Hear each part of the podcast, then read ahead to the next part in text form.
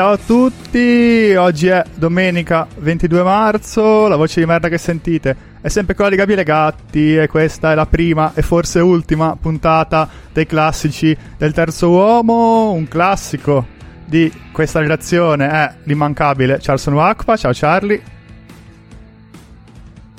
Ciao Gab, ciao a tutti, ben ritrovati. E poi abbiamo un grandissimo ospite, Benedetto Greco, ciao Ben. Ciao ragazzi, grazie come sempre per l'invito, sempre un piacere. Grazie a te per averlo accettato e per farci compagnia in una puntata che, come già annunciato, ovviamente non parlerà di calcio attuale, dato che il calcio è fermo fino a data da destinarsi.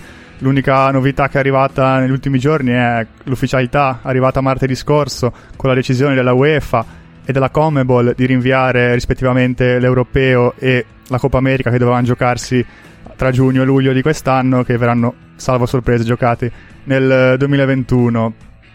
La UEFA poi ha anche detto che gradirebbe che le varie competizioni per club venissero finite entro il 30 giugno, però sarà da vedere perché più, più tempo passa, più giorni passano e più il ritorno del calcio sembra scalare in avanti e quindi non sapremo se e quando vedremo rigiocare le varie squadre. Quindi per affrontare questo periodo triste, per fortuna esiste Footballia, il sito che ci ha permesso di recuperare tante partite del passato in questi ultimi giorni.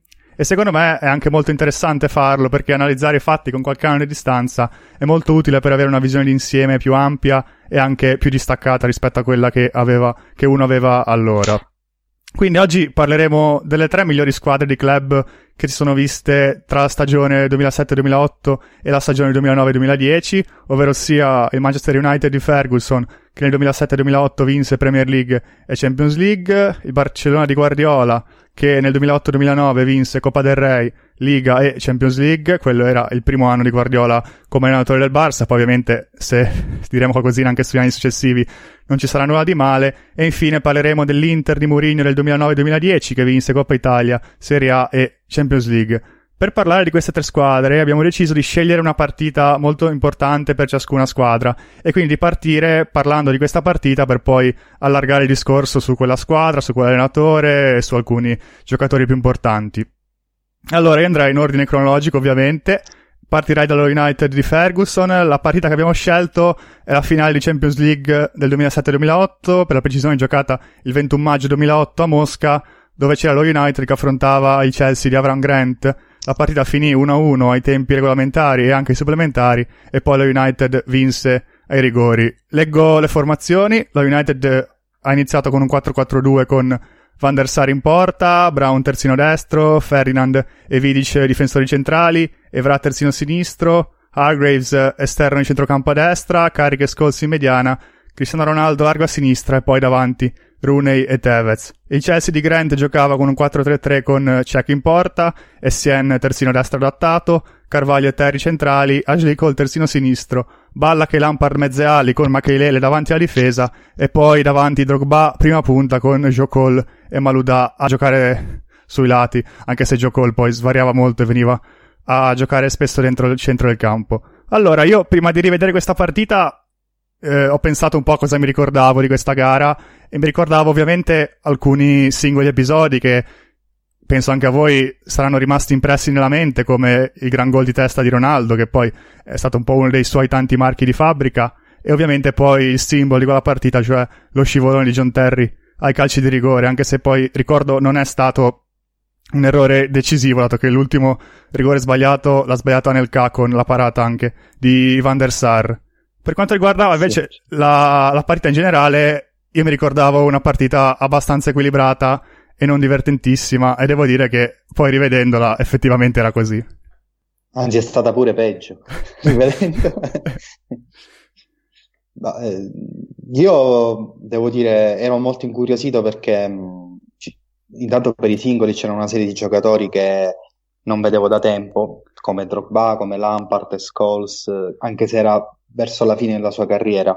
Eh, anche molto incuriosito da, da, quello che era il calcio inglese, che ricordo, ricordo arrivava a questa finale da una serie di anni in cui, se non sbaglio, metteva sempre tre semifinaliste fisse in Champions League. Sì, tra il, eh... tra il 2006-2007 e il 2008-2009, per tre anni di fila, tre semifinaliste su quattro in Champions per le inglesi. Esatto, quindi ero, ero, molto curioso da questo punto di vista, devo, devo dire che ne sono rimasto, ne sono uscito da questa partita dicendo che eh, non è stato l'apice del, del, calcio inglese, nel senso che probabilmente a livello di prestigio portare due eh, finaliste in, di Champions League, due squadre della stessa nazione è una cosa che è molto prestigiosa, ma è stato molto meglio eh, arrivarci, ecco, come hanno fatto nella scorsa annata eh, Liverpool e Tottenham con il City eh, in semifinale che così, perché eh, secondo me è, è, stato l'ultimo grande, ecco, l'ultimo grande mh, mm, segnale del, del, tipico calcio inglese che era già un pochettino contaminato da altre cose che adesso vedremo, però una partita molto all'inglese.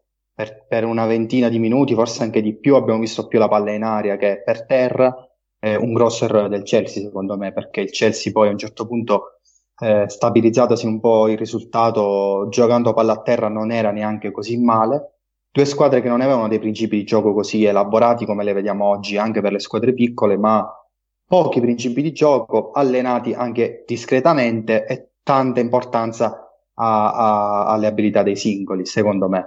Eh, una cosa che ho visto soprattutto nel, nel Manchester United.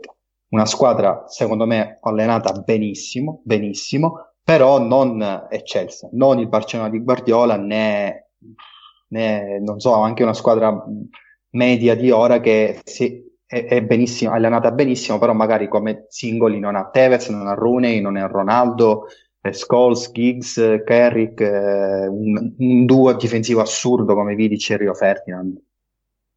Sì, come ha detto Ben, questa partita è stata, diciamo, una via di mezzo tra il vecchio calcio inglese il calcio reattivo, quello proposto dal Chelsea di Mourinho, e anche se vogliamo dal Liverpool di Benitez, un calcio principalmente difensivista, con fasi offensive non molto elaborate, un gioco piuttosto diretto, e appunto un calcio diciamo, più proattivo, con soprattutto una grande fluidità a livello offensivo. E questa fluidità si è vista soprattutto nel Manchester United, che in quegli anni eh, non aveva formalmente una prima punta perché nell'estate del 2006 era stato ceduto Ruth Van Nistelrooy e Ferguson aveva deciso di puntare su quelli che erano nominalmente due seconde punte, cioè Rooney e Tevez e su Cristiano Ronaldo, che in quella stagione, poi ne parleremo dopo, divenne sostanzialmente la fuoriclasse che oggi è. Ed erano United che in quegli anni soprattutto um, avevano un atteggiamento molto flessibile in base al tipo di avversario, in base al tipo di contesto. Era una squadra che sapeva gestire la palla, come ha fatto soprattutto nel primo tempo contro il Chelsea in questa finale, eh, ma era una squadra che è anche molto brava a attaccare in ripartenza, grazie soprattutto alla qualità del suo cliente in campo aperto. Mi ricordo in particolar modo una bella ripartenza che c'è stata intorno al 34esimo con Lune che ha fatto questo cambio di campo in diagonale per Ronaldo e lui ha messo in mezzo un cross pericoloso di prima per Tevez. Prima, il primo tiro è stato parato da Cech e poi sulla respinta Carrick diciamo, è stato sfortunato a non segnare. In quel momento il United stava portando grande pressione alla ricerca del gol del 2-0 che avrebbe formalmente chiuso eh, l'incontro. E una cosa che ho notato poi in quello United, va detto, è che eh, quella è stata, diciamo, eh, oltre ad essere Tagliani così della carriera di Scholes, è stata anche la seconda fase diciamo, della sua carriera da centrocampista, perché all'inizio lui formalmente giocava come un box to box, soprattutto quando giocava in coppia con Roy Keane. Però con l'arrivo di Michael Carrick, che era più un play, anche con l'invecchiamento dello stesso Scholes, abbiamo visto il centrocampista inglese Ginger diciamo, arretrare sulla giocazione e diventare formalmente un play ed in quel ruolo lui se la, se la cava molto bene, grazie anche alla sua ottima distribuzione sul lungo. E come diceva Ben, appunto, è stata una partita non brillantissima, se vogliamo, anche se Chelsea, secondo me, con il passare dei minuti, soprattutto dopo aver segnato il gol del pareggio con Lampa poco prima della fine del primo tempo, ha creato più occasioni e si è resa più pericolosa in generale.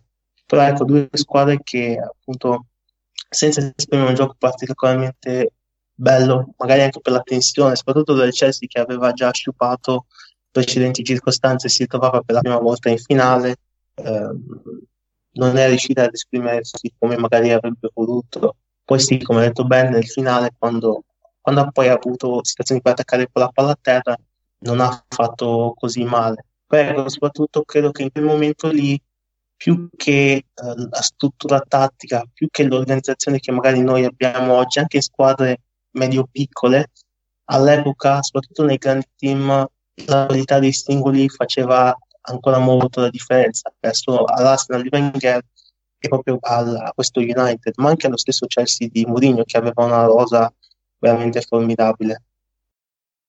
Tornando un attimo sul discorso riguardo l'attacco dello United, va detto che era una squadra molto molto fluida là davanti perché ovviamente quei tre giocatori lì erano giocatori veloci, erano giocatori anche giovani perché in quegli anni lì Ronaldo e Rooney avevano 23-22 anni e in generale non, non essendoci una vera prima punta si scambiavano molto di posizione e facevano tanti tagli e movimenti o ad allargarsi o ad accentrarsi quando andavano in contropiede. E anche Ferguson un po' ci giocava su questa cosa perché nelle varie partite li, li cambiava un po' nella posizione di partenza. Per esempio nelle, nelle semifinali contro Barcellona di, della stagione 2007-2008 e anche nella gara di andata dei quarti contro la Roma Ronaldo era partito dalla prima punta nel 4-5-1 con Rooney che partiva largo a destra e se vi ricordate questa cosa veniva fatta da un lato per avere un po' fi- più di fisicità là davanti con Ronaldo ma soprattutto perché Rooney rispetto al portoghese lavorava molto ma molto di più in fase di non possesso palla era una specie di cagnaccio che rincorreva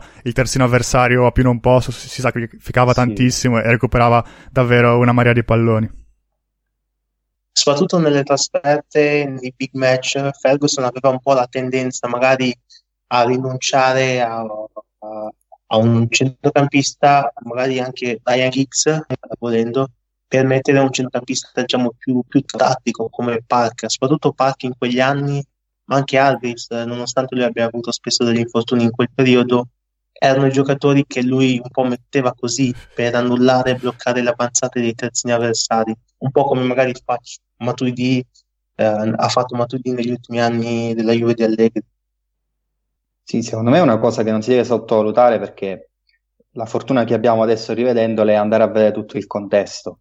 Eh, la prima influenza che ha avuto quando ha costruito questa squadra eh, Ferguson è arrivata da, dall'esterno, nel senso che ha avuto come vice Queiroz, che è l'attuale tecnico del, della Colombia, eh, che l'anno prima di entrare, di tornare al Manchester United è stato addirittura allenatore del Real Madrid, l'ultimo Real Madrid dei Galacticos, eh, però fallimentare, stiamo parlando del 2004. Eh, appunto attualmente allenatore della Colombia, è stato allenatore dell'Iran, era il suo vice e che portò molti principi, anche negli allenamenti, molti principi portoghesi, ecco, prettamente portoghesi. E eh, mi ricordo che lo stesso Ferguson nella sua biografia sottolineò questa cosa e disse che ehm, eh, fu quasi una follia all'inizio pensare di vendere un giocatore come Van Nistelrooy che aveva fatto 150 gol con la maglia del Manchester United eh, e anche perché a livello filosofico in quel momento si giocava un calcio in cui la prima punta era fondamentale, era impossibile giocare senza la prima punta, non si poteva scendere in campo se non c'era eh, il riferimento davanti, soprattutto in Inghilterra. Quindi è stata una scelta quasi folle che però poi eh, ha avuto questi risvolti anche soprattutto grazie a questa prima influenza eh, esterna, in un, anche in un allenatore più britannico come Ferguson, anzi più britannico al quale possiamo pensare da questo punto di vista, che però negli ultimi anni capì che era inutile fossilizzarsi sulle stesse, sempre le stesse principi di gioco, eh, chiudendosi a riccio come di solito fanno gli inglesi in queste situazioni, ma di cominciare a aprirsi eh, anche dal punto di vista de- delle metodologie di allenamento. A proposito di portoghesi, l'avete un po' accennato prima, il giocatore migliore di questa squadra era ovviamente Cristiano Ronaldo, che in quella stagione lì giocò davvero da Dio, segnando 8 gol in 11 gare di Champions e 31 in 31 gare di Premier League, trascinando lo United a vincere entrambe le competizioni. Ronaldo magari non lo si dice quasi mai, però nei primi anni in Inghilterra faticò molto, faticò molto ad adattarsi a un calcio diverso rispetto a quello portoghese, faticò molto perché era un giocatore tanto individualista che prova sempre il dribbling e che cercava di schernire un po' troppo i diretti avversari. Se vogliamo ricorda un po' la prima stagione di Neymar al Barcellona dopo l'arrivo dal Santos che provava sempre il dribbling, provava sempre il doppio passo, la grande giocata e non sempre ci riusciva. Poi, eh, scusate, poi Neymar quelle cose lì le prova ancora, però lo fa molto meno e soprattutto lo fa con molta più consistenza e, ed efficacia.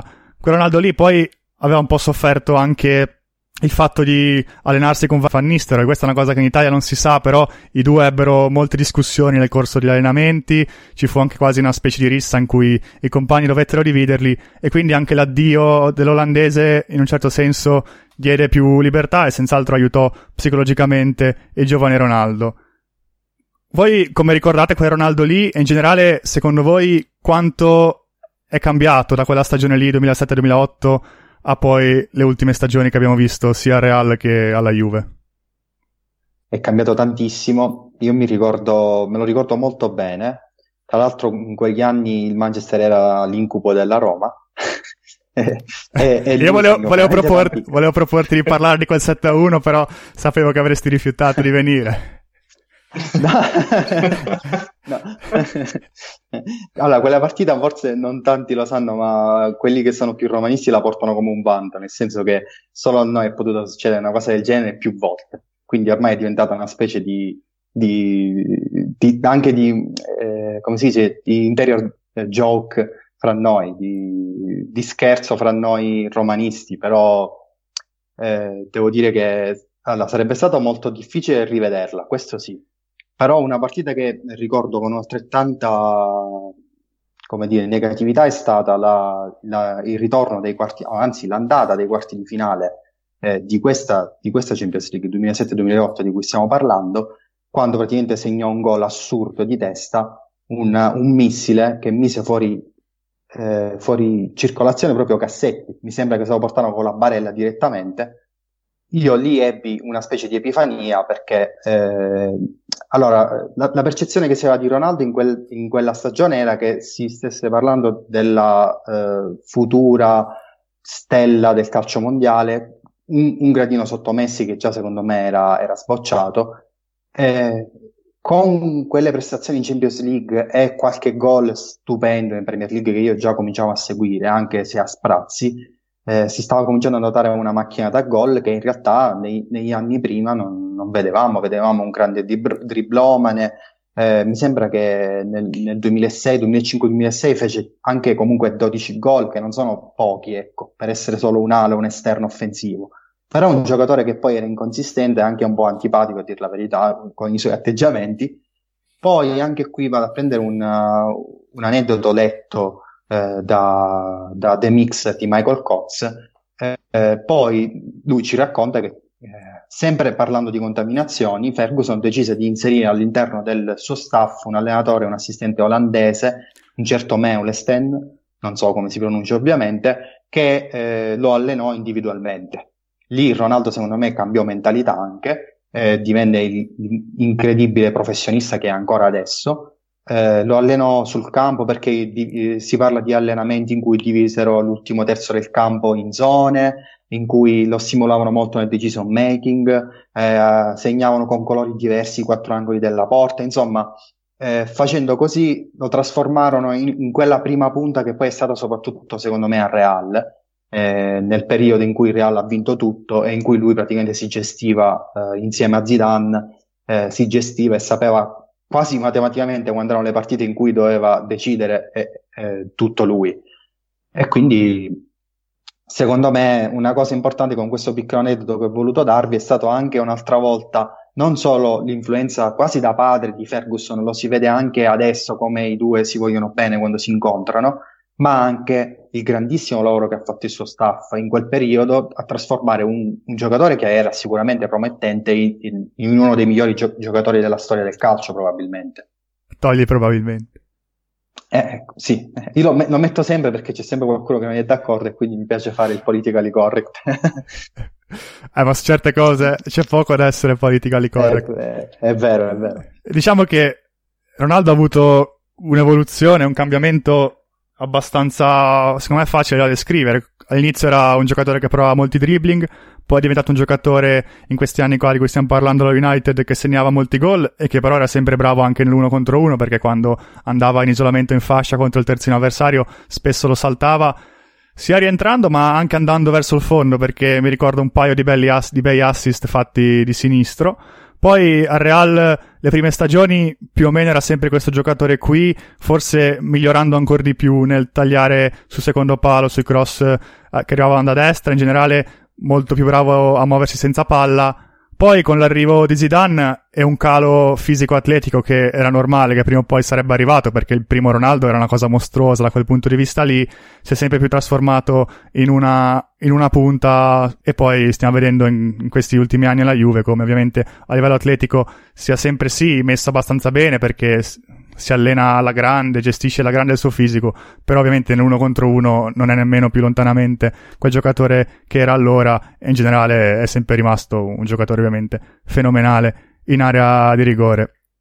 Comunque, a proposito di Real Madrid, io passerei alla seconda squadra di cui parliamo oggi, cioè il Barcellona di Guardiola, e alla seconda partita, che era un classico contro il Real Madrid giocatosi al Bernabeu alla 34esima giornata della Liga 2008-2009, per la precisione si giocava il 2 maggio 2009, il Barça era a più 4 in, in campionato prima di giocare quella partita ed era ovviamente decisiva per le sorti del, del campionato spagnolo. Prima di partire vi faccio una domanda. Vi ha più sorpreso rivedere Marcelo con capelli corti, Higuain con capelli lunghi o Guardiola con qualche capello?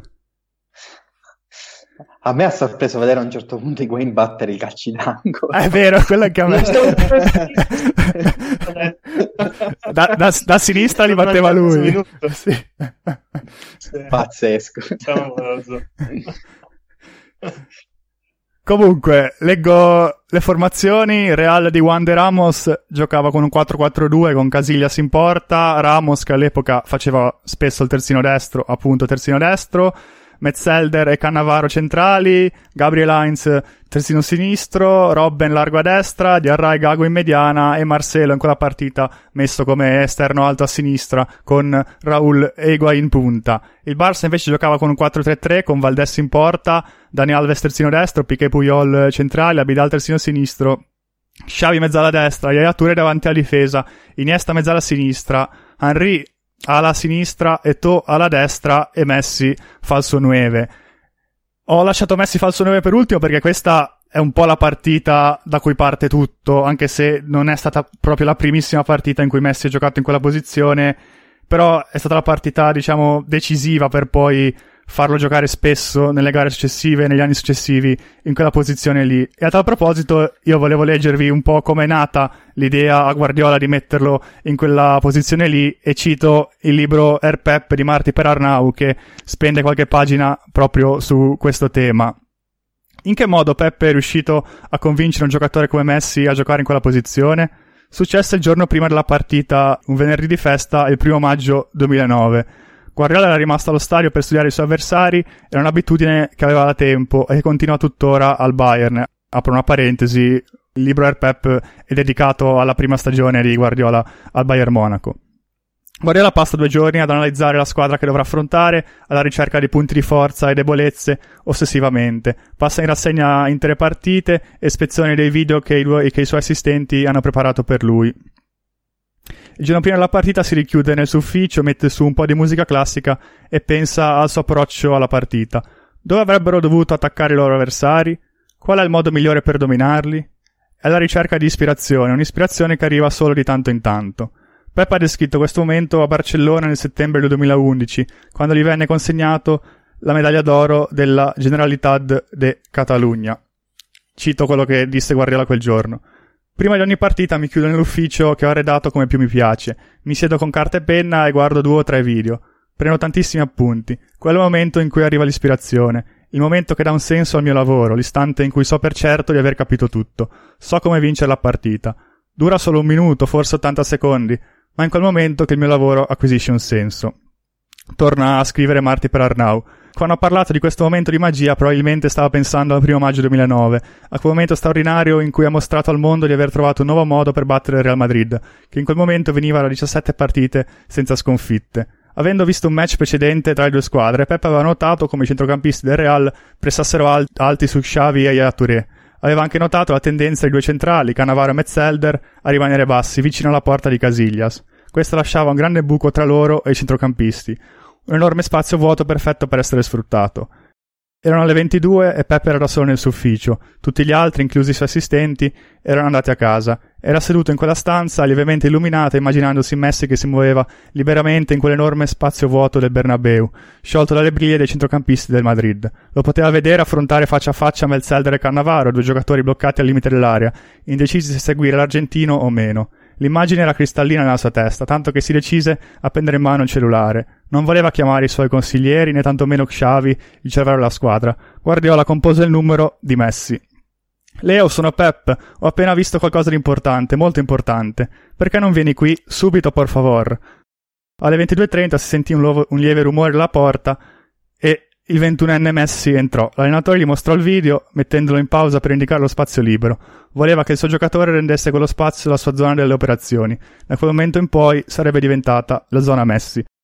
Domani a Madrid voglio che inizi la partita in fascia come al solito, ma nel momento in cui ti do il segnale voglio che ti stacchi dai centrocampisti e ti posizioni in quello spazio che ti ho mostrato. È la stessa cosa che abbiamo fatto a settembre a Ghion. A Ghion, infatti, il 21 settembre 2008 Guardiola decise di giocare proprio in quel modo lì e vinsero 6-1. Fu la prima e poi per diversi mesi anche unica partita in cui Messi giocò falso 9 e poi appunto la riprese in questa gara qui. Beh, diciamo che un po' è andata leggendo questo libro era evidente, la partita finisse a 2 per il Barça e in generale quella mossa lì fu davvero decisiva. Io mi sono emozionato un pochettino a risentirlo perché, vabbè, a parte che il Pep lo, eh, lo consiglio a tutti, assolutamente appassionati e non troppo appassionati di calcio perché è un testo spettacolare. Eh, anche un piccolo sorriso quando hai detto, hai letto che alle dieci e mezza di sera hai seduto ad andare nell'ufficio di, di Guardiola, questo ci fa capire anche come eh, l'allenatore catalano fosse ossessionato da, eh, anzi è ossessionato da, da, questo sport, da questo lavoro e forse, forse il motivo per cui eh, proviamo tantissimo rispetto per lui. Eh, beh, secondo me è stata una mossa che non, non, ha cambiato solo quella partita, che poi eh, era una partita molto decisiva per quel campionato. A rivederla oggi e consiglio a molti di rivederla. Eh, sembra quasi una partita fra una squadra che vive nel futuro e un'altra che è ancora ancorata al passato eh, che poi il passato da, visto da oggi, ma in quel momento era il presente. Quindi era una squadra che aveva fatto tantissimi punti, una squadra che si chiamava Real Madrid, e poi da, di fronte a una squadra che scendeva in campo non solo con questo principio del falso 9, del falso 9 che veniva incontro, che sostanzialmente ha, ha distrutto tutta quella che era l'idea difensiva del Real Madrid, ma anche con eh, i movimenti che c'erano a livello offensivo, eh, la riaggressione, è, è stato proprio eh, quasi un concerto. Prima si parlava di Guardiola che ascoltava la musica classica nel suo ufficio, è stato, sembrava proprio un concerto di musica classica dentro, non lo so, un, un pub, eh, un Irish pub, è qualcosa di una vera e propria epifania. Utilizzo di nuovo questo termine in questa puntata perché è una, è una partita che veramente è stata molto divertente da vedere e che per noi, a, che a distanza di questi anni la rivediamo e magari diamo per scontato diversi concetti come la riaggressione, appunto, come la creazione di catene sulle fasce, come il movimento venire incontro di tantissimi attaccanti che vediamo oggi come Firmino, eh, come è stato per un periodo Francesco Totti con Spalletti, eh, altri giocatori che hanno fatto questi momenti. Eh, noi li diamo per scontati, ma pensiamo che nell'era moderna del calcio tutto è nato in quel momento lì. Ri- sottolineo nell'era moderna perché il falso 9 è sempre un riciclo di, eh, di altre so- soluzioni. Penso che il primo sia stato Sindelar, eh, calciatore assurdo, raccontano, che giocava nella, nell'Austria di Ugo Meisl, la, il Wunder Team famoso, prima che l'Austria venisse annessa dalla Germania nazista. E sì, leggo sempre il Pep, si dice che ci fosse anche un argentino del, del River Plate chiamato Adolfo Perdernera che secondo, er, eh, scusate, secondo Per Arnau è stato il primo in assoluto, poi ovviamente non, eh, non si sa con esattezza le varie cose perché sono partite di cent'anni fa. non possiamo rivedere. Eh, esatto. esatto. che su Footballia nemmeno purtroppo ci sono, ma ci mancherebbe altro. Comunque volevo dire due cose su quel Barça lì. La prima è che Messi falso 9 ha funzionato così tanto anche grazie ai giocatori che aveva poi ai suoi lati. In quella partita lì, Eto'o e Henry, poi nei due anni successivi, Pedro e Viglia, insomma, giocatori che tendevano molto ad attaccare la profondità. E questo chiaramente è fondamentale quando giochi con un falso 9, perché lui viene incontro, lascia il centroavanti come spazio e poi gli altri giocatori ci si devono buttare. Ed è anche un po' questo il motivo per cui Messi falso 9 nelle ultime stagioni, quando ha giocato lì, soprattutto negli ultimi mesi con Suarez infortunato, ha funzionato meno perché non c'erano delle ali che attaccavano la profondità con quella costanza e con quel tempismo che invece, per esempio, quella partita lì fecero Eto e soprattutto Henry che gioca una partita davvero straordinaria eh, da, da alla sinistra. La seconda cosa che ho notato di quel Barça lì è che rispetto ai centrocampi di Guardiola degli ultimi anni, soprattutto questo qua che stiamo vedendo negli ultimi 3-4 anni al City, era un centrocampo molto più fluido. Perché sì, la Touré faceva il pivot davanti alla difesa, ma i tre centrocampisti spesso ruotavano con magari due più bassi e uno più alto, in particolare Xavi tendeva molto ad abbassarsi, magari a volte anche la Touré quando vedeva che uno dei compagni si abbassava si alzava, insomma in generale non c'erano posizioni fisse, mentre nel City degli ultimi anni ci sono posizioni un po' più fisse, per esempio Rodri quest'anno ma anche Fernandinho negli anni passati.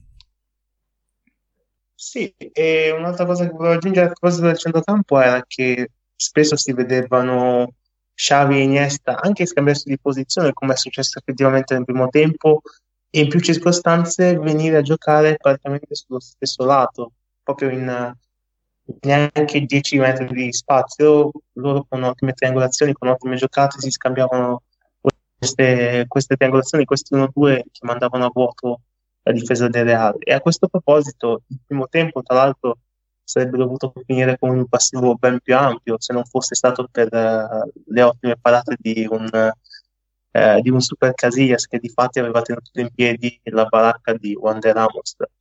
Per quanto riguarda il Real Madrid, c'è da dire che dal punto di vista del gioco era un Real abbastanza scolastico. Uh, in particolar modo io ho notato che quando aveva la palla i due centrali non partecipavano in alcun modo alla costruzione. Quando avevano la palla, la prima cosa che facevano era passarla ai due mediani Lastan Diarà e Fernando Gago, o in alternativa passarla ai due terzini, che in questo caso erano Gabriel Heinz e l'allora giovanissimo eh, Sergio Ramos. E la prima cosa che questi facevano era cercare o il lancio lungo in profondità per una delle due punte, più spesso Wayne rispetto a Raul, o appunto cercare il lancio lungo, soprattutto verso Robert, che a, a quell'epoca, diciamo, per la prima volta in carriera stava diventando l'ala che sarebbe poi diventata definitivamente al Bayern. Perché in tanti non lo sanno, ma inizialmente Robben, anche quando giocava nel Chelsea, tendeva a giocare sul piede forte come alla mancina, non alla brava varietà sul, sul destro. Invece in quella partita, poi nelle successive stagioni, abbiamo visto Robin più diretto, che quando aveva la palla provava sempre a puntare l'avversario in uno contro uno e lo fece anche piuttosto bene contro Abidal. Per esempio, l'azione che, nata, che ha portato al primo gol, al gol del vantaggio del Real, segnato da è nato proprio grazie a una bella azione del Real sulla destra, con Robin che ha ricevuto palla, ha servito la strana di Ara in zona centrale.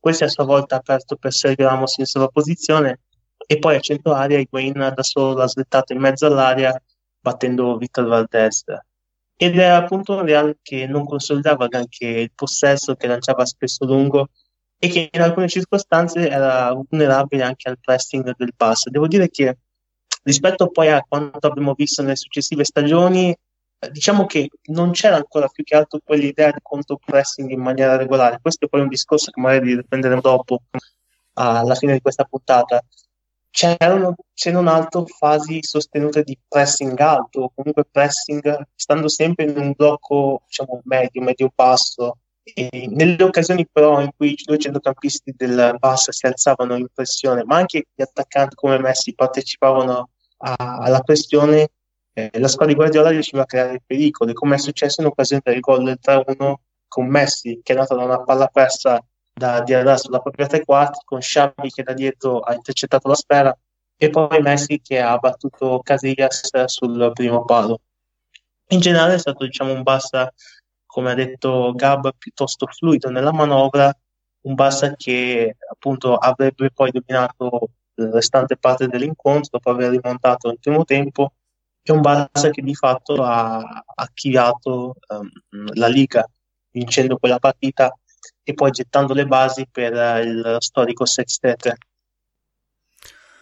Ovviamente poi da quella partita lì, in quella stagione lì, Guardiola non abbandonò più l'idea di giocare con Messi falso 9 e lo ripropose poi anche nella finale di Champions vinta contro Manchester United dove appunto c'era Messi falso 9 e detto partiva da destra tra l'altro il giocare largo è stato forse il principale motivo per cui poi Eto quell'estate gli chiese la cessione e andò a giocare all'Inter in cui inizialmente giocò centrale ma poi alla fine venne impiegato anche largo a destra e di questo ne parleremo tra poco. Prima di parlare dell'Inter di Mourinho io volevo toccare un ultimo mini tema. Abbiamo fatto il focus su Ronaldo ora non possiamo che farlo anche, anche su Messi. Io per, se Ronaldo è cambiato tanto negli anni, credo che Messi sia cambiato molto meno, nel senso che ovviamente quell'epoca lì era molto più agile, era molto più veloce, soprattutto nel lungo, era molto più rapido, mentre poi col passare degli anni si è un po' appesantito sia a livello muscolare che anche un pochino di massa grassa, quindi ha perso un po' quel, quella velocità, soprattutto sul lungo, perché nel breve Messi è ancora un giocatore abbastanza veloce.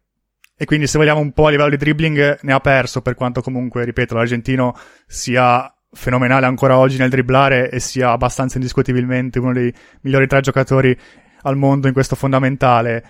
Però, ecco, a parte questo, non mi sembra che Messi sia cambiato tantissimo. Forse è migliorato a livello creativo, anche se in quegli anni lì c'era meno bisogno della sua creatività, perché comunque c'erano Xavi e Iniesta. Ora Xavi e Iniesta nel Barça non ci sono e se vogliamo è senz'altro migliorato anche nel battere le punizioni, perché sì, sapeva batterle abbastanza bene già allora, però stato, sono stati negli ultimi due o tre anni in cui Messi è diventato una cosa clamorosa nel battere le punizioni, tant'è che gli avversari studiano disposizioni apposite per difendere contro lui in queste situazioni. Siete d'accordo che a parte queste poche cose Messi non è cambiato tantissimo e senz'altro è cambiato molto meno rispetto a Ronaldo, oppure credete che non sia così? Io sono d'accordo con te, cioè allora, secondo me è migliorato nel, nel lungo, cioè nel, in questa intesa che ha avuto con Jordi Alba, che ovviamente è arrivato dopo, eh, che è diventato quasi un trademark. Questo movimento che lui fa venire incontro con Jordi Alba che attacca la profondità a memoria perché tanto sa che in un modo o nell'altro eh, la palla gli arriva sul piede.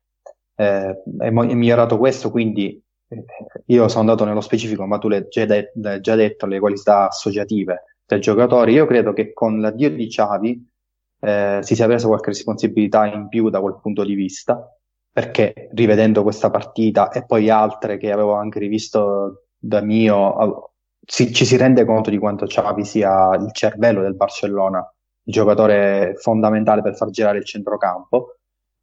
Secondo me è migliorato nella leadership probabilmente giocatore che ovviamente è cresciuto, ha vinto e ha imparato di conseguenza cosa vuol dire vincere e forse anche perdere nei momenti più brutti della sua carriera, chiamiamolo così. Eh, a livello di gioco credo che sia rimasto quel giocatore fenomenale. Secondo me non è neanche poi così meno veloce, ovviamente era molto più veloce in quegli anni, però è ancora oggi una, una scheggia, ecco, detto proprio papale papale, è ancora un giocatore che se, se si incolla la palla al sinistro e non riesce a, a toglierla, non gliela toglie neanche un giocatore di 10 anni più piccolo di lui o di 15 anni. E quindi da un lato un bene, poi sarebbe molto bello, ma lì ci vorrebbe proprio una puntata a parte, andare a fare, andare a approfondire come ha, ha cambiato tante posizioni a seconda degli allenatori che ha avuto, come nel periodo con Luis Enrique e l'altro triplete, eh, il periodo di Valverde, chiamiamo così, che, che, che si è andato da qualche mese però un giocatore che ha mantenuto poi sempre questo standard altissimo sia di qualità di gioco che a livello statistico eh, di gol e di assist. Sono assolutamente d'accordo con l'analisi di Gab, diciamo che è cresciuto esponenzialmente a livello di playmaking e decisioni eh, perché ha avuto più possessi, è diventato di più al, al centro del gioco e questo anche vabbè, ovviamente è un fatto legato a un declino atletico, all'età. Diciamo che il Messi di adesso si prende più pause all'interno della partita, però queste pause non sono necessariamente un male, anzi con queste pause lui riesce spesso e volentieri a scansionare il campo, a farsi diciamo, delle fotografie delle posizioni dei compagni, di quello che sta succedendo accanto a lui e poi quando la palla, come ha detto prima Ben, gioca praticamente a memoria. C'è Jordi Alba che attacca la profondità perché sa che tanto la palla arriva in un modo o nell'altro. Eh, diciamo che magari ha meno qualità, quei meno compagni con cui associarsi nel, nel costo, però senz'altro se gli metti accanto gente che attacca la profondità, abbiamo visto anche con gente che magari a livello tecnico non era neanche da bassa, penso a Vidal, ma penso soprattutto a Paulinho, ma che sapeva fare una cosa molto bene, cioè attaccare lo spazio senza palla, ecco. Se tu dai a Messi, soprattutto il Messi degli ultimi tre anni, eh, principalmente, se tu dai questo tipo di giocatore che è bravo a attaccare lo spazio senza palla, beh, sicuramente quantomeno 10 gol in una stagione li puoi tranquillamente fare perché la Pulce in un modo o nell'altro ti manda in porta. A proposito di Barça, il Barça torna anche nella terza e l'ultima partita di cui parliamo oggi, 20 aprile 2010, andata delle semifinali di Champions League, si gioca a Milano a San Siro, c'è l'Inter di Mourinho che gioca contro Barcellona e che vince anche per 3-1 è passato quasi un anno dalla partita abbiamo, di cui abbiamo parlato prima e Guardiola è già quasi senza capelli. Allora, leggo le formazioni. L'Inter di Mu scende in campo con un 4-2-3-1 con Giulio Cesare in porta, Maicon, Lucio, Samuel e Aviezanetti in difesa, Cambiasso e Motta in mediana, Eto, Snyder e Pandev sulla tre quarti e Milito prima punta. Il Barça invece è senza Iniesta ed è dovuto arrivare a Milano via autobus perché se vi ricordate in quel periodo lì non si poteva viaggiare con gli aerei visto che un vulcano islandese aveva eruttato pochi giorni prima della partita e quindi la scuola di Guardiola dovette raggiungere Milano con l'autobus. Comunque, quel Barça lì non giocava col 4-3-3 ma iniziò la partita con una sorta di 4-4-1-1 con Valdés in porta, Dani Alves, Piquet Puyol e Maxwell in difesa sei Duca Ita a fare il finto esterno di sinistra, Busquets e Xavi in mediana, Pedro partente a destra e poi Messi alle spalle di Ibrahimovic perché quell'anno lì, quell'estate precedente a quell'anno lì arrivò Ibra nello scambio con appunto Eto e in un certo senso Guardiola dovette cambiare ancora modo di giocare perché ovviamente con Ibra non potevi giocare con Messi falso 9 e infatti spesso in quella stagione lì il Barça giocò con Ibra prima punta e Messi partente largo a destra o come questa partita, partente centralmente. Allora, senz'altro negli ultimi anni l'immagine di Mourinho è un po' calata a livello mediatico, a livello di opinione generale, perché sia alla United che, che al Tottenham in questo momento non è che abbia fatto grandi cose. Però secondo me non bisogna dimenticarci che cazzo l'allenatore fosse nei suoi anni migliori e diciamo che in quegli anni migliori lì oltre a tant- essere bravo a fare tantissime cose, era molto bravo a preparare le singole partite. E io credo che questa partita, a livello di preparazione psicologica, ma soprattutto tattica, sia tranquillamente una delle tre migliori partite preparate da Giuseppe Mourinho in tutta la sua carriera. Assolutamente. Diciamo che quella partita è stato un po' un inno del, del calcio di Mourinho, un calcio che noi tendiamo a riassumere con il termine reattivo, anche se è un po' un po' grezzo come termine. Sarebbe magari più corretto dire che Mourinho era bravissimo a preparare le partite in funzione delle caratteristiche dei, degli specifici avversari.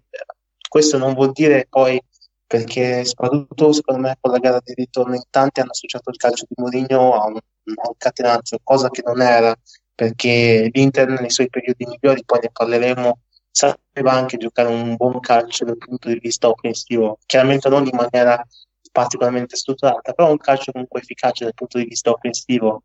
Tant'è che se non ricordo male, in, in quegli anni lui vinse lo scudetto con il miglior attacco. Sono almeno sicuro nel 2009-2010 che l'Inter vinse lo scudetto con il miglior attacco del torneo.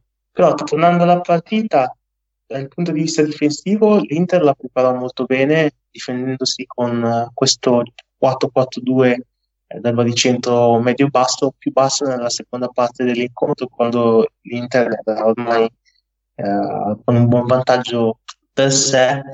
Un Inter che sostanzialmente cercava di comprimere lo spazio al centro, di non creare spazi centrali per eh, per Messi in particolar modo, per, ma anche per in generale quel passo per dialogare, per duettare e per infilarli centralmente. Un Inter che è stata molto brava, secondo me anche aiutata dalla presenza di Ibrahimovic davanti come riferimento a difendere la zona centrale perché i due centrali, Lucio e Samuel, hanno giocato una partita mostruosa sia in anticipo che in copertura, ma anche nella difesa dell'area di rigore. E non a caso l'unico diciamo, spunto vero e proprio che è arrivato dal passo, l'unica azione offensiva particolarmente degna di nota è stata quella del gol di Pedro con l'azione individuale di Max sulla sinistra e il cross area per l'inserimento eh, da dietro di, di Pedro Rodriguez. In fase offensiva come ho detto prima, Mu ha studiato la partita in funzione delle caratteristiche dell'avversario e, e l'Inter ha provato una miriade di palloni in profondità.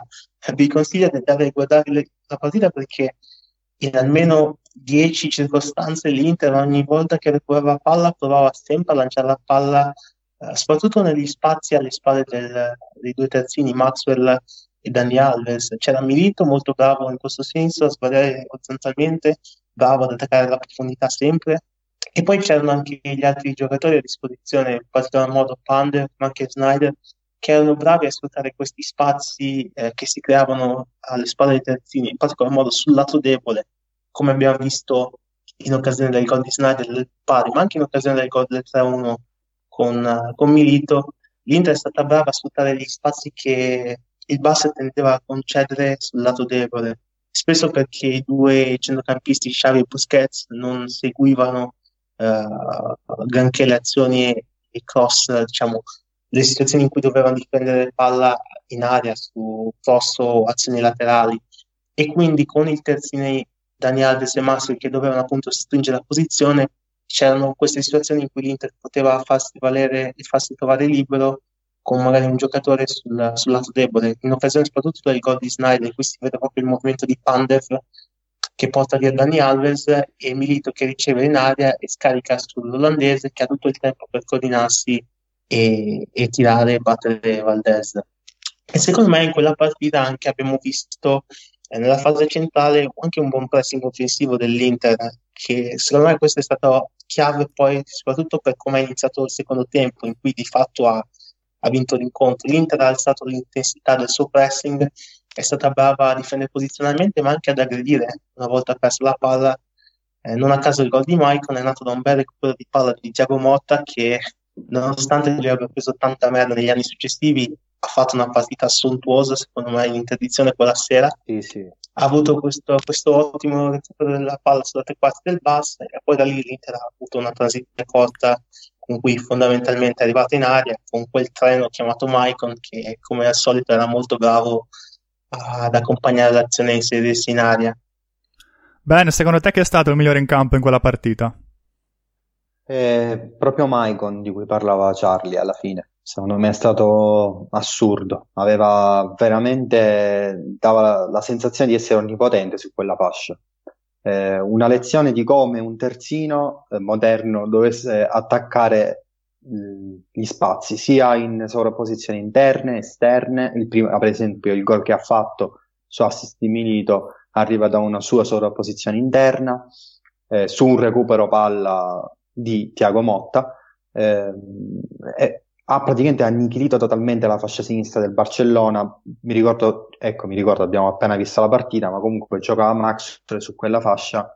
Eh, a un certo punto Guardiola, secondo me, dopo, mi sembra dopo un'ora di partita, capisce che lì c'è un problema, fa scaldare Abidal, lo sta per mettere in campo, ma nel momento in cui sta per mettere in campo Abidal, che è proprio vestito, che sta per entrare, eh, segna il 3-1 l'Inter. E lì sostanzialmente la partita prende una faccia totalmente diversa.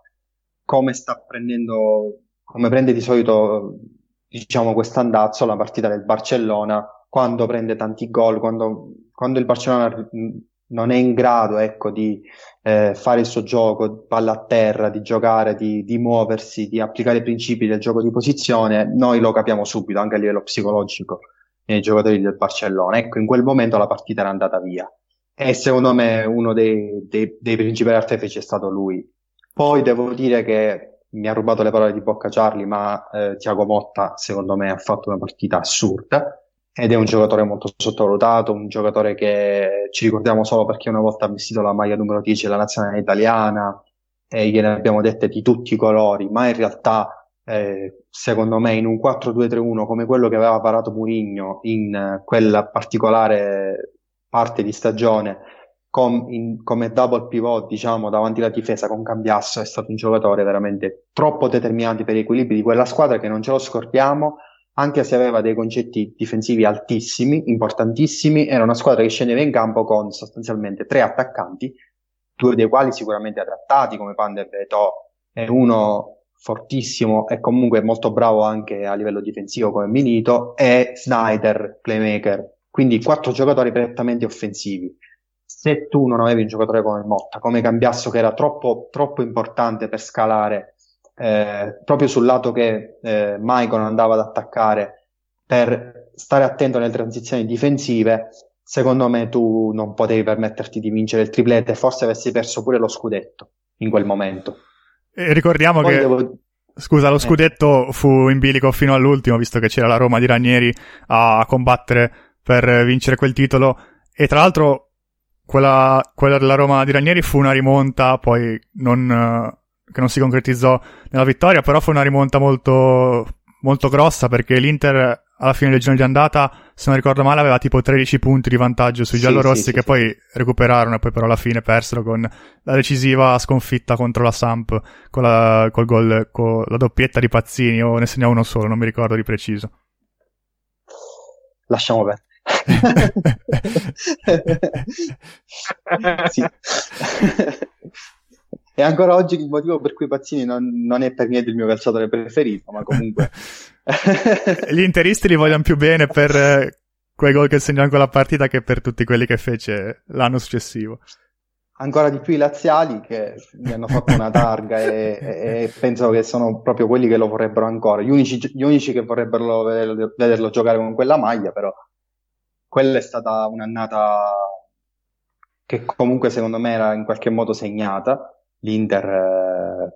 Eh, eh, se vi ricordate, scusate se adesso vado anche un po' fuori, se vi ricordate eh, l'andazzo della stagione dell'Inter, in realtà non era così eh, perfetta. Aveva cominciato a giocare con questo rombo, diciamo, a centrocampo, un 4-3-1-2, che aveva molti problemi eh, a livello tattico. Eh, molti problemi perché non si riusciva ad attaccare bene l'ampiezza, eh, era un problema anche a livello difensivo. L'Inter comunque contro squadre piccole non poteva fare le partite che ha fatto contro il Barcellona, eh, cioè di rimessa, detto così. È troppo riduttivo, ma è per capirci. Doveva fare delle partite in cui doveva schiacciare sostanzialmente l'avversario, doveva avere lui il pallino del gioco e l'Inter aveva avuto, avuto tanti problemi.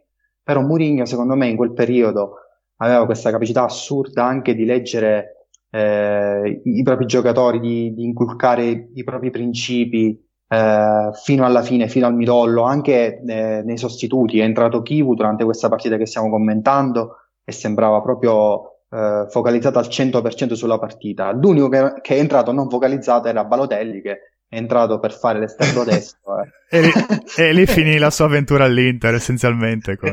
sì, è stato assurdo, sì, sì. È una delle tante cavolate che ha fatto nella sua carriera.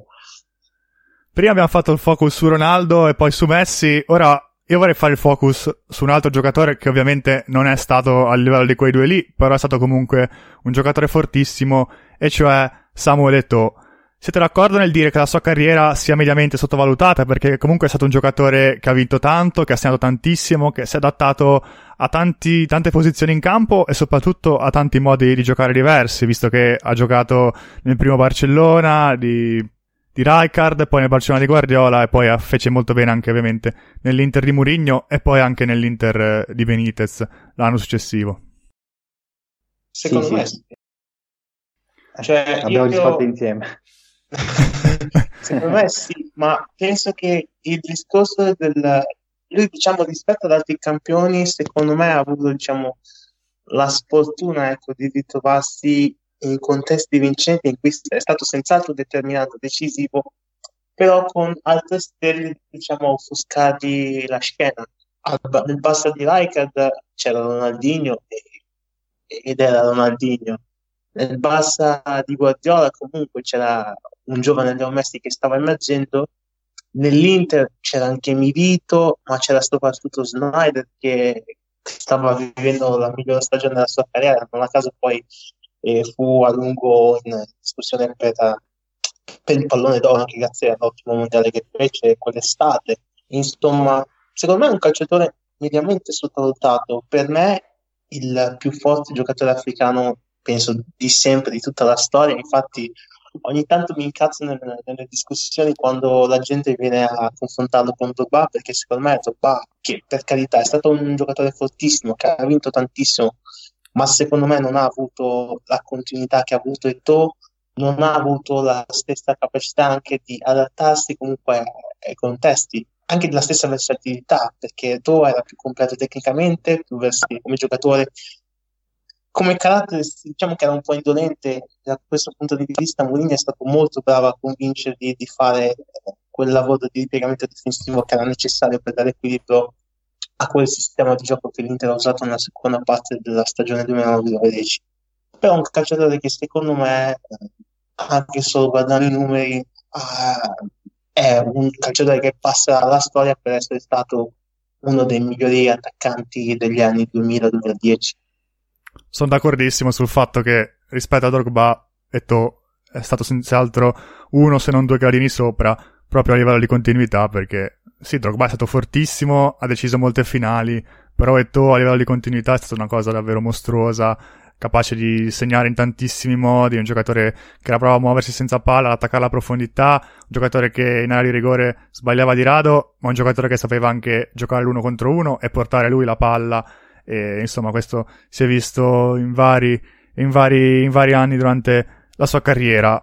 Prima di chiudere, io tornerei un attimo sul Barcellona perché c'è un tema che a me ha sempre incuriosito e ha sempre interessato, di cui secondo me si parla sempre un po' troppo poco e in generale un po' troppo superficialmente. E mi riferisco alla breve parentesi di Zlatan Ibrahimovic al Barcellona che durò appunto soltanto un anno. Tra l'altro in quella partita lì Ibra giocò malissimo, fu completamente fuori dal gioco, venne poco coinvolto e in generale quando il Barcellona crossava per lui, Lucio e Samuel lo anticiparono quasi sempre e poi in maniera abbastanza particolare e sorprendente tolse lui e inserì Abidal alzando poi Maxwell e mettendo Messi falso 9 quando il Barça era sotto 3 a 1 mossa abbastanza strana secondo me però non, non mi soffermerei troppo su, su, questa mossa ma anzi mi soffermerei appunto su Ibra secondo voi perché non ha funzionato? Eh, per me ci sono tanti motivi extracampo alcuni li racconta lui nella sua autobiografia che secondo me è molto molto esagerata e pacchiana come, come giustamente da autore, nel senso che è sempre, è sempre stato così Ibra. Eh, e penso che ormai tutti sappiamo co- cosa pensi lui di Guardiola, come ha parlato in maniera quasi prendendo in giro tutti i giocatori del Barcellona, nati nella cantera del Barcellona. Eh, secondo me lui è arrivato e già ha avuto questa sensazione di sentirsi parte di qualcosa che non gli apparteneva.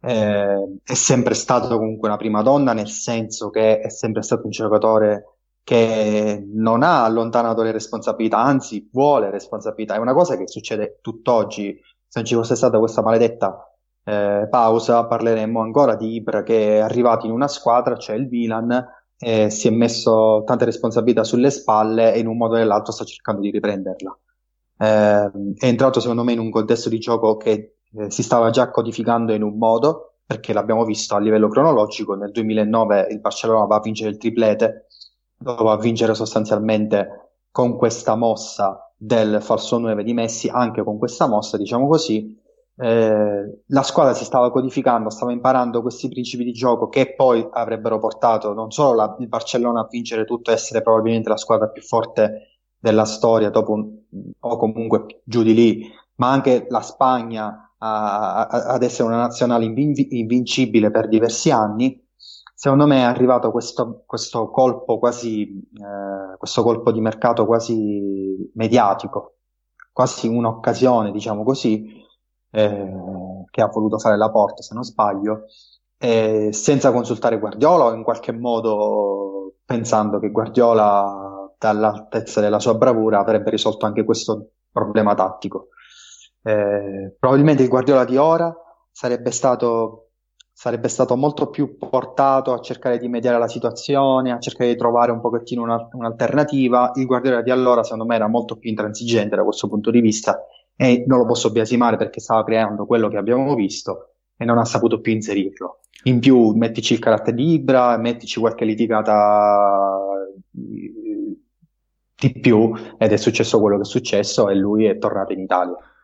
Sono d'accordissimo e aggiungo che quando hai tanti giocatori che vogliono il pallone sui piedi, a cui piace palleggiare, come Xavi, Iniesta, Messi, attorno servono giocatori che si muovano senza palla perché non puoi fare una squadra con 11 giocatori che vogliono sempre il pallone sui piedi. Tra l'altro a quelli che ho citato prima aggiungo anche Dani Alves, che era fondamentale in quegli anni del Barça, ma servono appunto anche giocatori che si muovono senza palla, che attacchino la profondità e quindi per questo motivo erano forse più adatti giocatori di livello senz'altro inferiore a Ibra come Pedro e poi come anche Viglia che arrivò l'estate successiva, anche se Viglia comunque è stato un giocatore fortissimo, però oggettivamente non a livello di Ibra, però appunto giocatori che attaccavano a profondità, che si muovevano senza palla, che ricevevano i passaggi di Messi, Xavi, Iniesta e compagnia, piuttosto che appunto un giocatore come Ibra che invece tende a volere il pallone sui piedi e a lavorare molto spalla alla porta. Abbiamo toccato tantissimissimi temi. Io prima di chiudere farei un'ultima domanda. Alcune cose le abbiamo già citate, soprattutto sul calcio inglese. C'è qualcos'altro che avete notato di diverso del calcio di quegli anni lì, sia riguardo a queste partite che magari anche altre, altre partite che avete visto in questi giorni rispetto appunto al calcio di oggi? Io sì, personalmente. Credo che si possa tranquillamente dire che soprattutto negli ultimi cinque anni eh, il concetto del pressing è diventato sempre più importante dal punto di vista tattico. Ad oggi tutte le squadre devono saper pressare.